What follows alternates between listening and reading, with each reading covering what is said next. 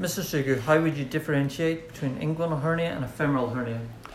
Well, starting in a male patient, the first thing is when the patient's standing up, preferably, or lying down, you want to decide is the swelling inguinal, inguinoscrotal, or does it look like it's in the femoral skin crease? If the swelling is inguinoscrotal, it must be inguinal. If there's a cough impulse, it's more likely to be inguinal. And if it moves in an oblique fashion, it's more likely to be an indirect inguinal hernia. Femoral hernias tend to be smaller, less reducible. If there's a dilated vein, that may indicate more a femoral hernia with pressure on the superficial epigastric vein called Cowers' sign.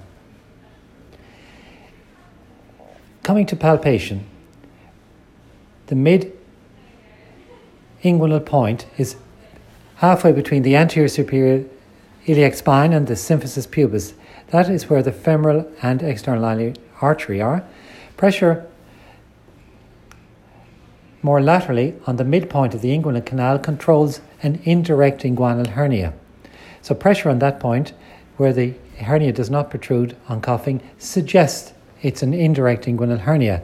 However, that's not a very reliable sign. Femoral hernias tend to be smaller, firmer, and more round than inguinal hernias. So, in summary, it's a combination of inspection, which is particularly useful, followed by palpation.